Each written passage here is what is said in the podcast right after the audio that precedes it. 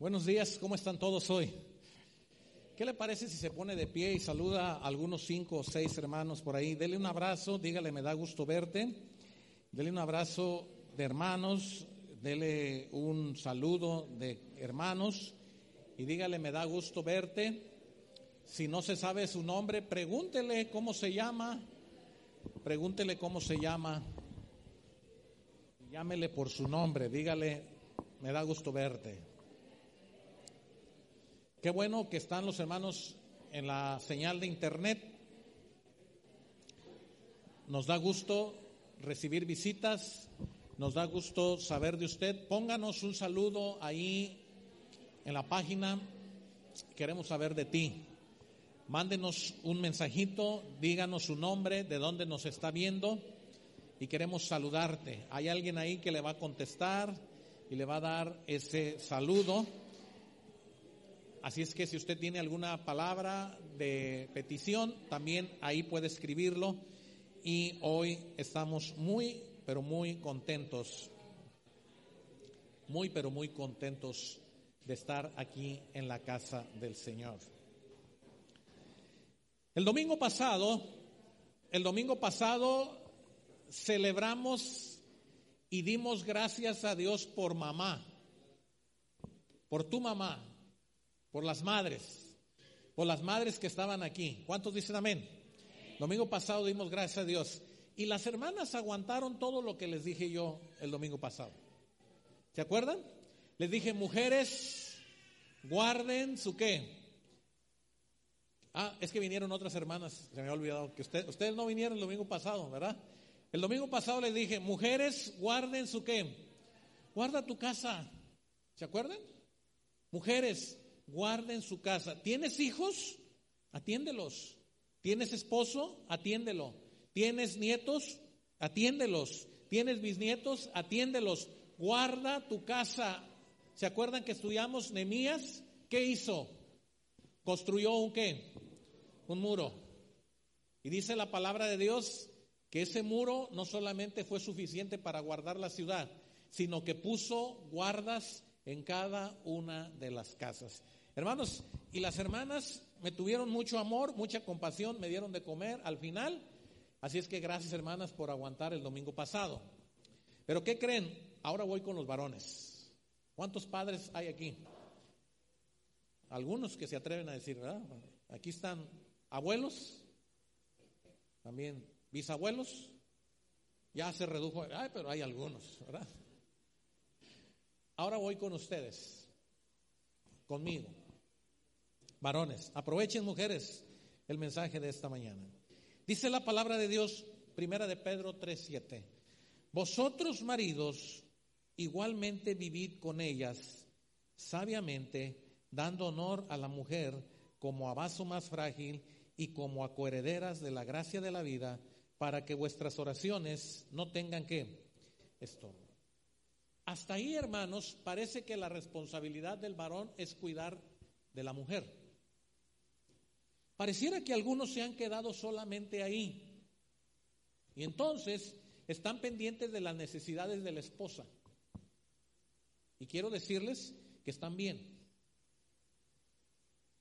Pero el domingo pasado hablamos de que la mujer se queda muchas veces con la carga y la responsabilidad de la administración de la casa, porque el hombre tiene que salir a trabajar la mayor parte del día o del tiempo de la semana, la mujer está bajo el cuidado y el mando de la casa.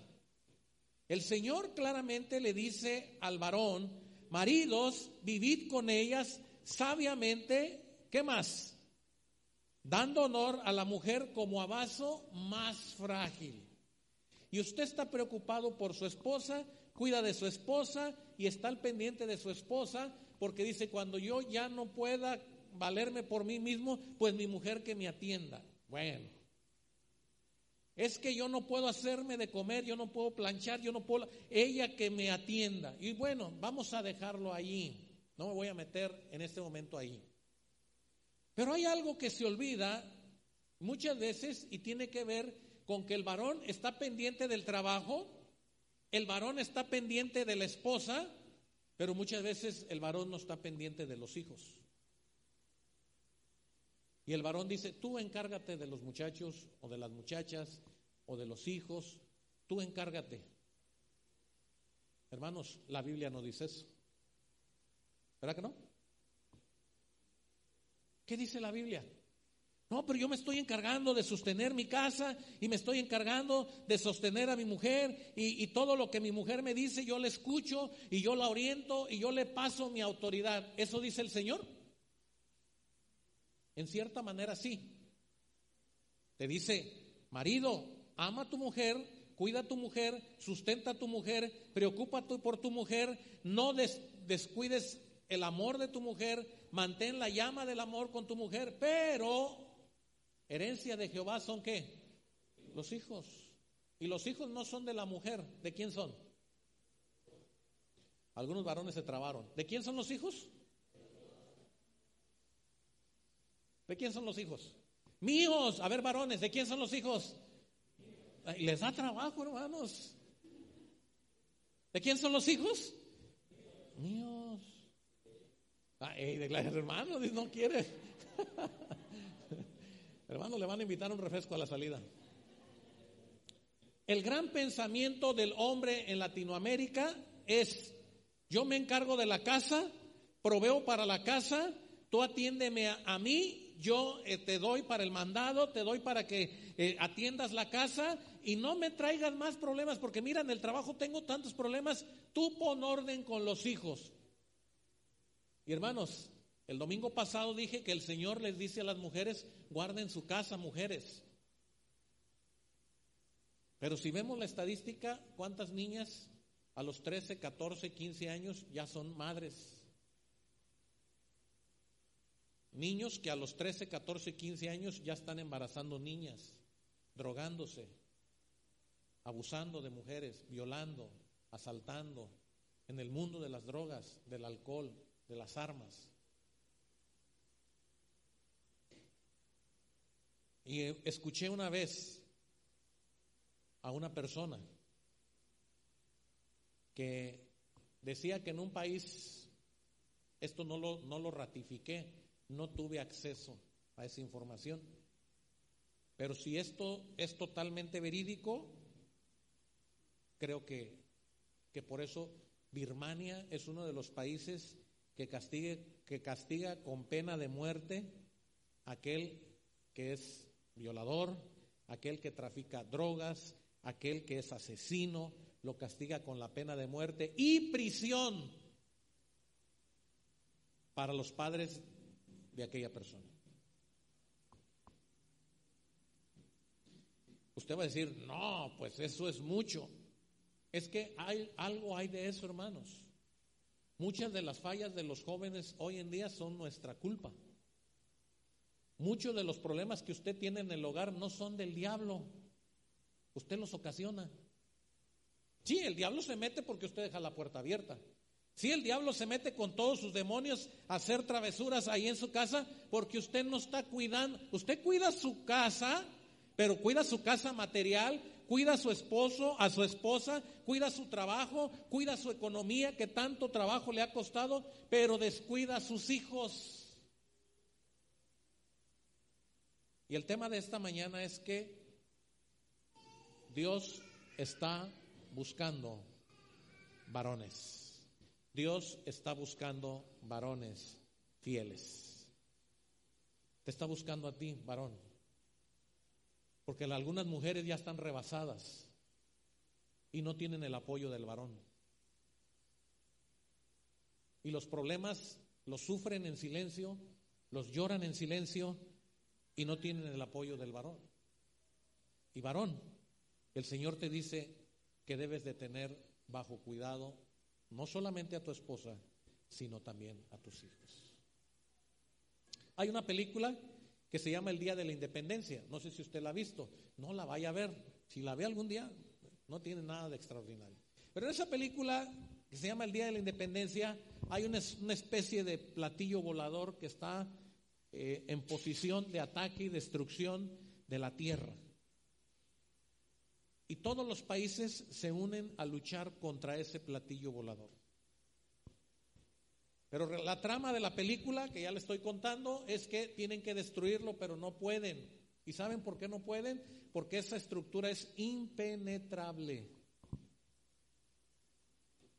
Y no pueden descifrar cómo atacar. Finalmente alguien dice, lancemos el arma más letal que tenemos, una bomba atómica. Y soltemos bombas atómicas sobre esa estructura y van a ver que inmediatamente van a caer. No, inmediatamente no pasó nada. Impenetrable. Y cuando yo estaba preparando este mensaje, cuando yo estaba preparando este estudio, hermanos, me vino a la mente de que yo quisiera que todos los hermanos en la congregación tuviéramos hogares impenetrables por el enemigo. ¿Cuántos dicen amén? Quisiera que cuando el enemigo saltara con el dardo y se lo aventara a nuestra casa, el dardo tan... Pero con tristeza, estoy seguro que muchas casas han sido atacadas por el enemigo, destruidas en gran parte por el enemigo, zarandeadas por el enemigo y algunos están recogiendo hoy cenizas, algunos están recogiendo ladrillos que se cayeron y otros están apenas levantando la barda y ya les está llegando el enemigo por otro lado. ¿Qué está pasando? Ah, es que el diablo se soltó. No, hermanos, el diablo está suelto desde que hay que amarrar el diablo. No lo va a poder amarrar. Pero sí la Biblia nos enseña que hay posibilidad de que usted pueda blindar su casa, sellar su, su casa detener su casa los ataques del enemigo. ¿Cuántos quieren un hogar así? Dios está buscando hombres fieles. Y esta parte es para ti, varón. Esta parte es para nosotros los varones. Y quiero que vayamos al libro de Job. Es una historia muy, muy conocida, pero quiero que usted vea lo que dice la palabra de Dios. Hay una persona, es un personaje visible, auténtico, real, que tiene comunicación con Jehová Dios. Estoy en Job capítulo 1, versículo 7. Y dijo Jehová a Satanás, ¿ya lo tiene? Muy bien, dijo Jehová a Satanás, ¿de dónde qué? ¿De dónde vienes? ¿Y qué le responde Satanás? De rodear la tierra y de qué. Ahora, ¿andaba paseándose Satanás? Rogelio dice, sí. Hermano, Satanás no pasea, ¿eh? ¿Qué andaba haciendo Satanás? Ay, el hermano Nelson dejó abierta la casa, pues me meto. Ay, la hermana Lupita dejó abierta su casa, me meto. Él anda merodeando toda la tierra porque Él está en la tierra y está buscando intentar robarte y destruirte. Así es que Él anda casa por casa, calle por calle, ciudad por ciudad, familia tras familia, viendo la oportunidad de entrar y atacarte. Pero usted dice, no, no, yo pues le tengo un sistema especial de seguridad a mi casa. Ajá. Satanás anda, hermanos, suelto, libre, completamente, viendo todas las casas. Y donde él ve una oportunidad, se mete. Ojo, no estoy hablando que se meten las personas necesariamente, porque dice la palabra de Dios que si Cristo está en ti, nadie puede ocupar. Nadie puede ocupar tu corazón. O es el Señor o es el diablo. O sois hijos de Dios o qué o hijos del diablo. Pero Satanás sí puede entrar a poner desorden, trampas, tentaciones, lazos del enemigo, que si tú no estás listo, dice la palabra de Dios que vas a caer. Efesios 6 dice que tenemos que estar listos contra qué? Contra las acechanzas de quién? Del diablo. Él buscará ocasión de ponerte trampa para que caigas. Y si tú le das la oportunidad de que Él entre y diseñe toda la trampa, caeremos. Lo importante aquí es que Satanás anda merodeando toda la tierra y hay un hogar al que no puede entrar. ¿A quién no puede entrar? ¿A qué hogar no puede entrar? Vean el versículo 8. Jehová Dios le dice a Job, ¿no has considerado a mi siervo Job que qué? Que no hay otro como él en la tierra, varón perfecto y recto y qué? ¿Y qué? Miren, Dios le está diciendo a Satanás, ya sé que andas tú merodeando, no necesito decirlo, yo conozco todo lo que andas haciendo, pero te has detenido a querer entrar ahí.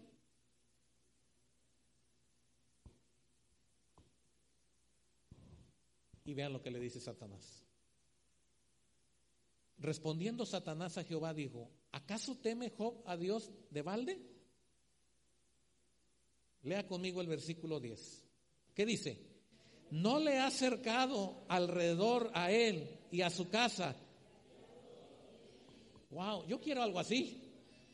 Yo quiero algo así. ¿Usted quiere algo así? La mala hermana. ¿Usted quiere algo así? ¿Qué hizo Dios con la casa de Job? Nadie puede pasar esta casa es del Señor. No es que usted le va a poner un letrerito ahí, aquí no entra el diablo. No. Usted y yo no podemos. Pero el Señor no es el que le está diciendo eso a Job. Satanás es el que le está diciendo, perdón, no es Dios el que le está diciendo eso a Satanás. Satanás le está diciendo a Dios, no puedo considerar merodear la casa de Job porque tú la tienes protegida.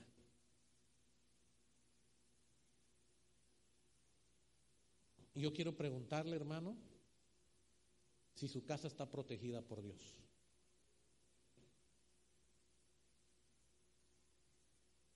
Si su casa está protegida por Dios, Satanás no va a considerar ni siquiera acercarse. Satanás no intentó ni siquiera visitar la casa de Job porque él reconoció, identificó que ahí había protección divina. Yo quiero algo así. Yo quiero que Dios cuide mi casa. Yo quiero que Dios cuide mi trabajo, mis hijos, mi familia y todo lo que... Eso es lo que nosotros queremos. ¿Qué hizo Job para poder tener la protección de Dios? ¿Qué fue lo que hizo Job que pudo tener la protección de Dios? Hermanos, Dios en el Antiguo Testamento se revela como un Dios protector, como un Dios salvador. En el Nuevo Testamento, en la época en que tú y yo estamos viviendo, Dios también es protector, Dios también es salvador. ¿Qué hace que Satanás no pueda entrar a tu casa? ¿Qué hace que Satanás no pueda entrar a tu morada? ¿Qué hace que Satanás pueda identificar que ahí no puede pasar? Eso es lo que tenemos que tener los varones presentes, hermanos, porque ya no es solamente responsabilidad de la mujer. También si tú varón eres creyente, hijo de Dios, tienes una gran responsabilidad en tu casa para que el enemigo no pueda entrar con sus acechanzas, con sus dardos. Y esa es parte de lo que hoy el Señor quiere hablarnos a ti y a mí. Quiero que vayan conmigo al libro de Éxodo. Ponga una marca, guarde una marca en el libro de Job. Y quiero que vaya conmigo al libro de Éxodo, para que podamos entender que lo que Dios está haciendo ya lo había hecho. Éxodo 11.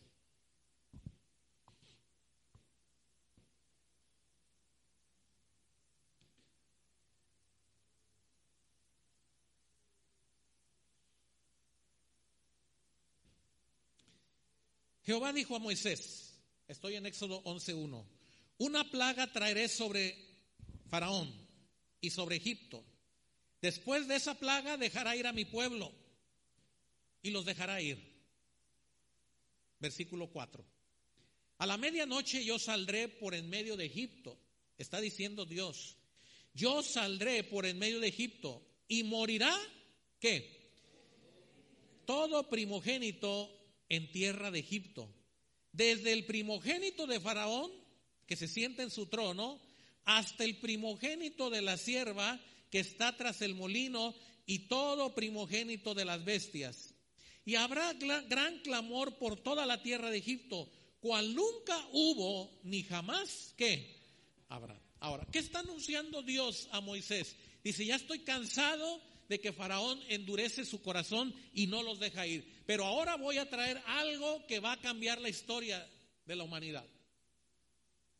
Yo saldré, dice el Señor, yo saldré a medianoche. Yo saldré a medianoche y visitaré cada casa de los egipcios, desde la casa del faraón hasta el más el siervo más pequeño de Egipto, visitaré esa casa y daré muerte al primogénito de cada familia. Eso es lo que está diciendo Dios.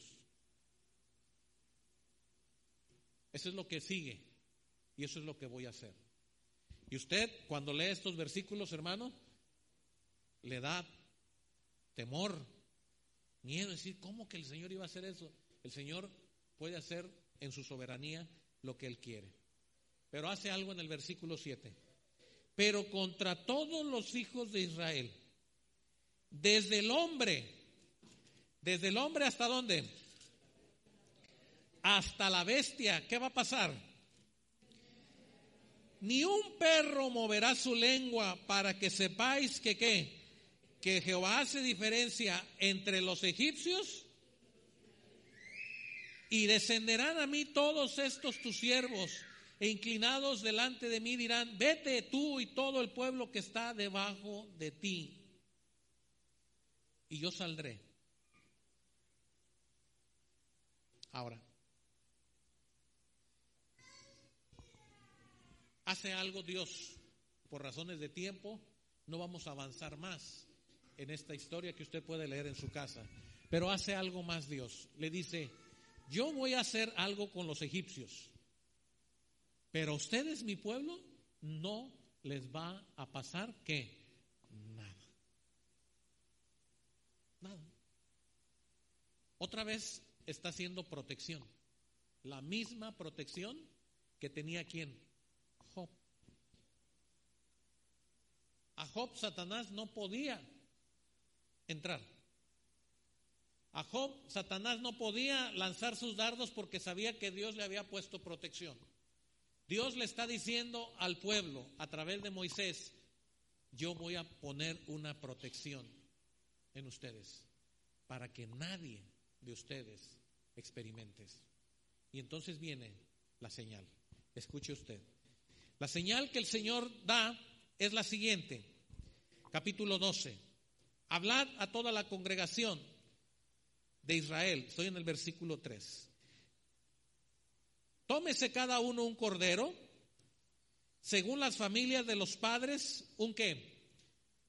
Estoy en el 12, versículo 3. Según las familias de los padres, ¿qué tiene que hacer? Un cordero, ¿por qué? Si la familia fuere pequeña, que no bastase para comer el cordero, entonces él y su vecino inmediato. Versículo 5. El animal será sin qué?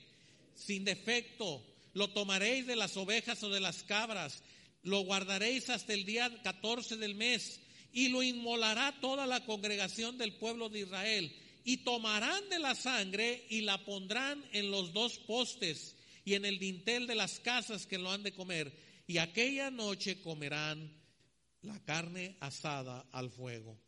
Y voy más adelante en el capítulo 12. Y dice la palabra del Señor versículo 13. Lea conmigo Éxodo 12, 13. ¿Qué dice? Y la sangre os será por señal en las casas donde vosotros estéis. Y veréis la sangre y pasaré de vosotros y no habrá con nosotros plaga de mortandad cuando hiera la tierra de qué. Ok, ahora escuche usted. Dios le dijo lo que iba a hacer, pero el pueblo tenía que hacer algo. ¿Qué tenía que hacer el pueblo? sacrificar qué? Un cordero, celebrar la Pascua y de la sangre del cordero, ¿qué tenía que hacer? Marcar por fuera de la casa, dice, vas a marcar los postes, la parte superior de la puerta, pondrás la sangre de ese cordero. Y eso será suficiente para que cuando el ángel de Jehová pase y vea la marca, ¿qué? ¿Qué hizo el pueblo, hermano? Obedecerle. Esa era la protección de Dios para el pueblo. La protección de Dios era la sangre del cordero que derramada. Ahora voy a Job. Regresémonos a Job. Capítulo 1. Usted va a ver qué es lo que hace Job. Y creo que ya lo sabe. En el capítulo 1 dice la palabra de Dios, versículo 2. Le nacieron siete hijos, tres hijas, siete mil ovejas, tres mil camellos, quinientas yuntas de bueyes, quinientas asnas y muchísimos criados. Y era aquel varón más grande que todos los orientales. E iban sus hijos y hacían banquetes en sus casas, cada uno en su día, y enviaban a llamar a sus tres hermanas, ¿para qué? Para que comiesen. Y acontecía que habiendo pasado en turno los días del convite, Job enviaba y qué? Y lo santificaba. Y se levantaba de mañana y ¿qué hacía? ofrecía holocaustos conforme al número de qué. Porque decía Job, quizás habrán pecado mis hijos y habrán blasfemado contra Dios en sus corazones. De esta manera, hacía que. ¿Qué hizo el pueblo para protegerse de la muerte el día de la Pascua? Sacrificó corderos, derramó sangre y pusieron sangre como señal. ¿Qué hacía Job al término de la fiesta de sus hijos. Sacrificaba todos los días. ¿Y qué sacrificaba? Un cordero, ¿por qué? Por cada familia. ¿Dónde está la protección de Job? ¿En su riqueza? ¿En su fama? Ah, en su inteligencia. ¿Dónde está la protección de Job? Ah, usted dice, en el cordero, en la sangre, ¿sí? Pero hermanos, la protección de Job está que está rendido totalmente a quién? A Dios. Él sabe que el único que puede perdonar las iniquidades, ¿quién es? Entonces todos los días busca a Dios. Y quizás usted diría, Ah, pues que era, que era para Job sacrificar diez carneros de golpe. Hermanos, pero dice la palabra de Dios que lo hacía que todos los días. Todos los días se rendía a Dios y decía él, yo no sé si mis hijos han pecado, han blasfemado, han hecho lo malo delante de Dios. Yo no lo sé, pero yo no quiero que mi casa, yo no quiero que mi familia sea destruida. Yo me rindo ante el Señor, yo hago en obediencia lo que el Señor me pide, yo obedezco al Señor por mi casa, por los míos. Ese es el compromiso de Job con Dios. Y Dios recibía con agrado la ofrenda de quién? De Job. La rendición de Job es importante, hermanos, cada día. La rendición de Job es importante. Cuando viene la prueba, que Dios le da permiso a Satanás de que venga y lo ataque, le dice, te doy permiso, solo una cosa te pido, que guardes su qué, su vida. Y hermanos, ¿le quita qué? Todo le quitó. Menos la esposa. Todo le quitó. Todo le quitó, menos la esposa. Ahora yo le quiero hacer una pregunta. ¿Cuántos días cree usted que duró enfermo Job? ¿Uno? ¿Dos? ¿Tres? ¿Cuatro? ¿Y ahora qué sacrificaba, hermanos?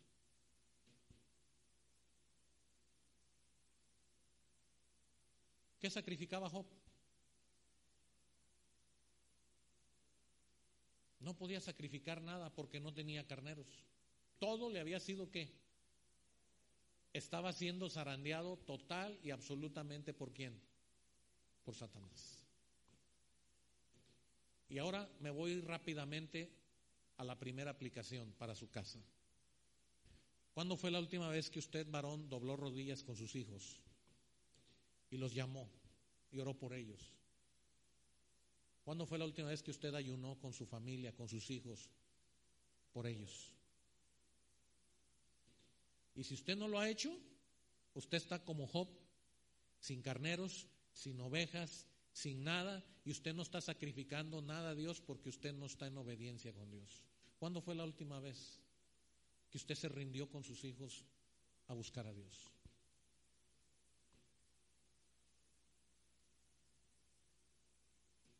Cuando Job perdió todo, no podía levantar sacrificios, ya no tenía hijos, no podía levantar sacrificios, estaba fuera del pueblo, no podía levantar sacrificios, ya no tenía animales, no podía levantar sacrificios, estaba enfermo, estaba muriendo en vida. No podía levantar sacrificios porque aún la mujer le decía, si realmente quieres hacernos un favor, muérete. Pero antes de que te mueras, maldice a Dios. Y muchos de los hogares que están hoy en día en Cristo, muchas de las familias que están en Cristo están siendo atacadas por el enemigo porque el varón, porque la mujer no han guardado su casa, no se han rendido ante el único que puede traer protección para que nadie te pueda hacer frente. Y ese mensaje es para ti, varón. La mujer aquí está como una mujer impía, incorrecta, intolerante, mala. Pero Job era el que estaba todos los días clamando por su familia, rindiéndose por su familia, buscando a Dios en obediencia por su familia. Él sabía que tenía que importarle su familia. Y el domingo pasado les decía a las hermanas, ¿sabes con quiénes están tus hijos, tus hijas? ¿Sabes qué relaciones tienen tus hijos, tus hijas? ¿Sabes qué están viendo en la televisión? ¿Sabes qué están viendo en el internet? Y a veces el varón ha dejado de hacer su trabajo porque cree que su única función es amar a su esposa y proveer para la casa. Pero se te ha olvidado guardar tu casa, hermano. Se te ha olvidado pedir a Dios por tus hijos, por tu familia. No has sacrificado tu tiempo, no has sacrificado tus deleites, no has sacrificado lo que es importante para ti. Pero Dios te está clamando la sangre de tu familia antes de que sea demasiado tarde.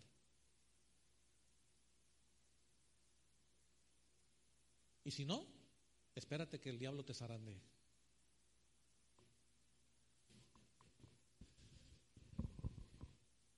Vamos a Job 42.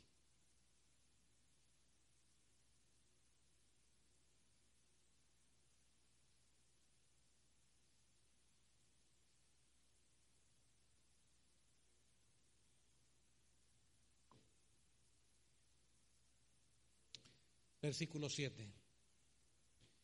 Y aconteció que después que habló Jehová estas palabras a Job, Jehová dijo a Elifaz temanita, mi ira se encendió contra ti y tus dos compañeros, porque no habéis hablado de mí lo recto contra quién. ¿Contra quién? Contra mi siervo Job. No has hablado lo correcto, me lo has puesto en contra mía has dudado de su integridad, has hablado lo malo delante de mí, los reprendo, dice el Señor. Pero les doy una oportunidad, versículo 8. Ahora pues, tomaos siete qué? Siete becerros y qué? Y siete carneros e id a mi siervo Job y qué? Y ofrecéis holocaustos por vosotros y mi siervo Job orará por vosotros, porque de cierto a él atenderé para no trataros afrentosamente por cuanto no habéis hablado de mí con rectitud como mi siervo que Job. ¿Qué está haciendo el Señor ahora con la vida de Job? ¿Qué era lo que no podía hacer Job? Sacrificios. Estaba sin hacer sacrificios porque lo había perdido todo. Y los tres que podían hacerlo, en lugar de llevarle un cordero, en lugar de llevarle algo para que hiciera sacrificio, fueron y hablaron mal de Dios. Y lo pusieron y trataron de ponerlo en contra de Dios. Pero Job dice, yo sé que mi redentor, ¿qué? Vive. ¿Cuántos dicen amén? Hermanos, cuando tú estás en sequedad, cuando tú no tienes nada en tu casa, cuando tu casa se ha deteriorado porque la has abandonado y el Señor no gobierna en tu casa, Dios no está haciendo lo correcto, hay celos, hay pleitos, hay ira, hay maldad, hay toda obra perversa y Dios no está ahí, entonces seguramente Satanás está zarandeando tu casa y necesitas reconciliarte con Dios. Dios le dice a estos hombres, para poder perdonar la iniquidad que ustedes hicieron, vayan y llévenle siete corderos. Y saben, esos siete corderos representan los siete hijos de Job. Vayan y llévenle los siete corderos y hagan que Job levante el altar y el holocausto para que yo pueda perdonar a ustedes su iniquidad. Y Job va a ser el único que va a poder levantar sacrificio para que yo pueda traer perdón a ustedes.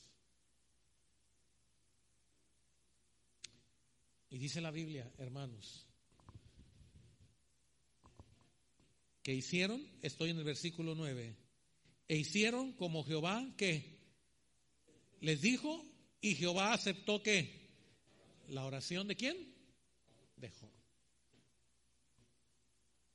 No esperes, hermanos, que los maestros de la escuela dominical arreglen tu casa. No esperes que la reunión de matrimonios arregle tu casa. No esperes que la reunión de jóvenes salve a tus hijos jóvenes. No esperes que la iglesia arregle tus problemas. Hermanos, es hasta que tú vayas en rendición, varón, y hagas cuentas con Dios y le digas, Señor, yo he pecado. He hecho lo malo delante de ti. Hoy voy a orar por mis hijos. Hoy no voy a pedir por mí. Hoy no voy a pensar en mí, hoy voy a pensar en mi familia y voy a prestarle atención a mi familia y me voy a convertir en compañero, en amigo, voy a estar al pendiente de mi familia porque has abandonado tu familia y no has hecho lo recto y lo correcto delante de Dios.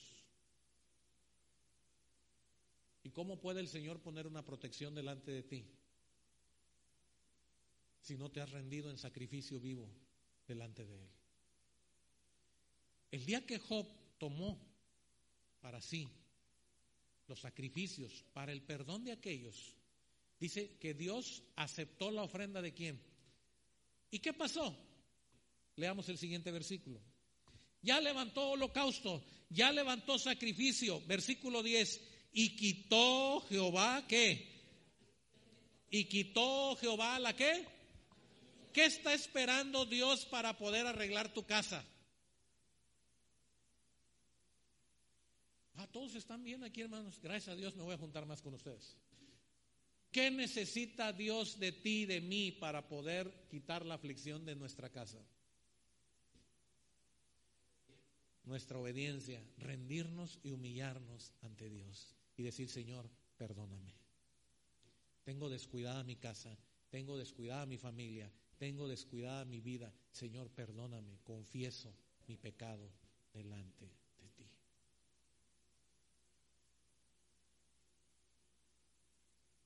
Les decía yo a los matrimonios esta semana de la vida de David, y este es solamente para traerlo con esta parte del mensaje.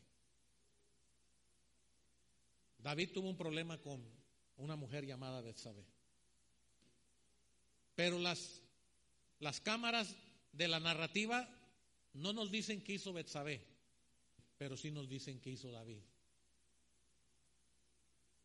Los dos tuvieron problemas y procrearon un hijo, pero David dijo, he pecado contra el cielo y contra ti. Contra ti, contra ti solo he pecado. Ya no soy digno de ti. Pero le dice al Señor Dios, crea en mí, oh Dios, un corazón que limpio, perfecto. No me eches delante de tu presencia No quites de mí tus santos. Hermanos, la humillación de David es lo que Dios está esperando de ti para tu hogar. Por eso Dios le dice a Salomón, cuídate de andar conforme al corazón de tu padre David. Y uno puede decir, pero si David no fue perfecto, pero el corazón de David siempre reconoció la necesidad de arrepentirse y de estar bajo la guía y la dirección de su padre, de su Dios.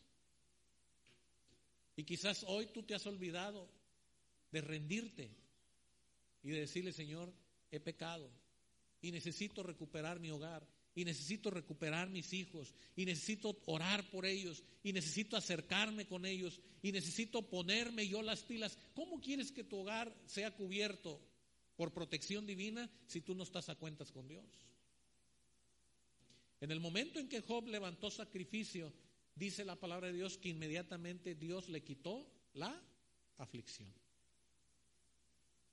Muchas veces la justicia de Dios se está revelando en la cantidad de problemas que tú tienes, porque no has ido a la presencia de Él arrepentirte de corazón. Y Dios está buscando gente que se quiera arrepentir y arreglar su casa. Y vean lo que sigue. Y vamos hacia el final. Job 42, versículo 10. ¿Qué dice que pasó? Leamos todos juntos. Y quitó Jehová.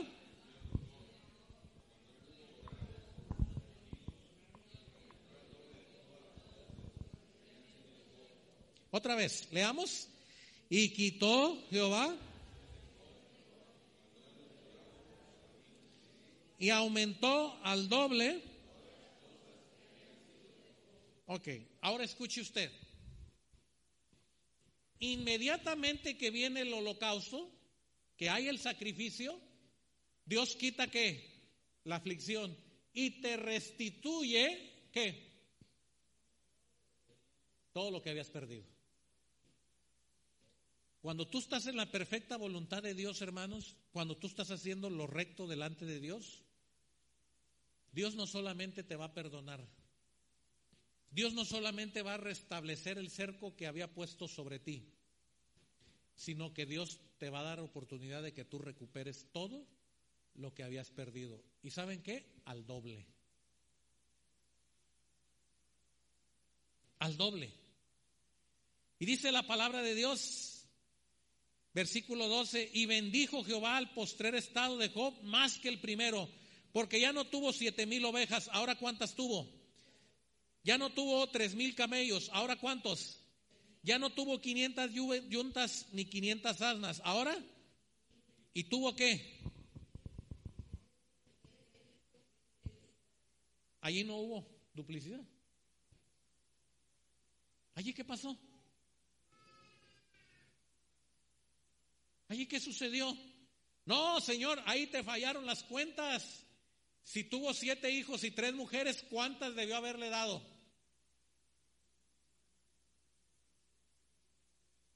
14 hombres.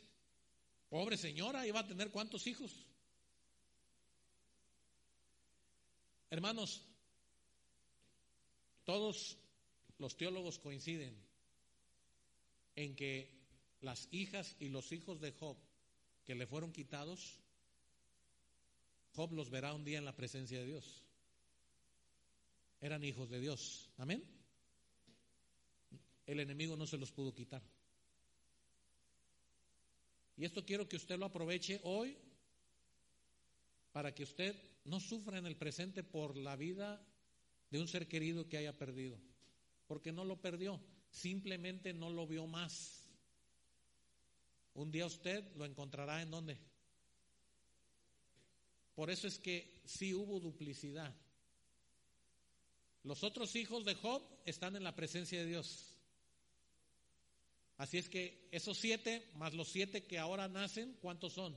Catorce. A esas tres hijas que están en la presencia de Dios, más estos tres hijos, estas tres hijas mujeres son seis mujeres. Sí hubo duplicidad. Y esto para que usted tenga confianza que todo aquel que cree en el Señor Jesucristo, aunque esté muerto, ahí está la recompensa de Dios. Todo al doble Todo al doble. Y además, hermanos, dice el versículo 15, y no había mujeres tan hermosas como que en toda la tierra. Y les dio su padre herencia entre sus hermanos. Ahora sí, hermanos, ¿qué tenemos que hacer? ¿Qué tiene usted? ¿Qué tengo yo que hacer? Dios está buscando varones fieles. Dios está buscando varones que se hagan cargo de su familia, pero que se hagan cargo de verdad. Que se rindan al Señor todos los días, que clamen por su familia, que se preocupen por sus hijos, que estén al pendientes de ellos.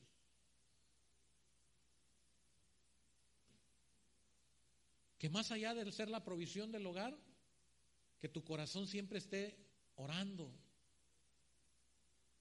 porque ellos puedan tener el temor de, Dios. Que ellos te vean a ti sirviendo al Señor. Que ellos te vean a ti clamando al Señor. Que ellos te vean a ti atendiendo las cosas del Señor. Que seas tu ejemplo para ellos. Porque lo que tú les estés enseñando es lo que ellos van a aprender.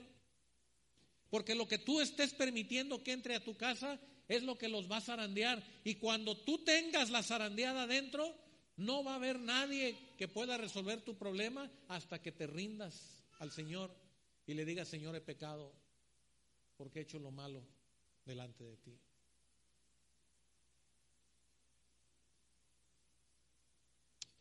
Hubo una mujer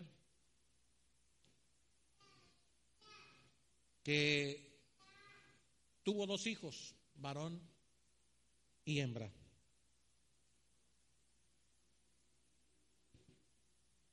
Los dos conocieron del Señor. Y los dos sirvieron al Señor. Pero se les olvidaron los hijos en el camino. Pensaron que porque ellos servían al Señor, los hijos en automático harían lo mismo que ellos. Y descuidaron los hijos. Los hijos crecieron y a la edad de 14 años, él fue el primero en irse de la casa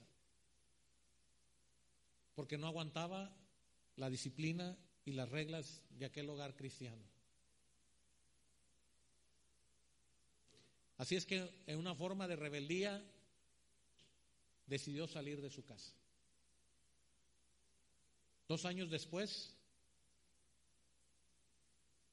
la hija de ellos tuvo su primer aborto. De un novio que ellos sabían que no era creyente y que sabían que tenían relaciones sexuales porque vivían como una pareja, pero que consintieron. Y aquella niña de 16 años perdió un bebé y perdió su juventud y su vida cambió. Tiempo después supieron de que su hijo, quien había salido a la edad de 14 años, estaba recluido en un centro de alcoholismo y drogadicción. La hija se fue de la casa con aquel que le había prometido ser el mejor esposo para ella. Cinco años después encontraron a su hija casada y ya era el tercer marido con el que estaba viviendo.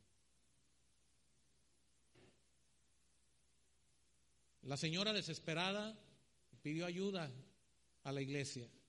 El hombre desesperado pidió ayuda a la iglesia. Y todos trataban de ayudarle de alguna manera u otra. Hasta que un día, leyendo las palabras del Salmo 51, he pecado contra el cielo y contra ti. Aquel hombre y aquella mujer dijeron, si nuestros hijos han pecado, si nuestros hijos han hecho lo malo, si nuestros hijos se han desviado del camino, si nuestros hijos no han querido nada del Señor, pero los de la culpa somos nosotros.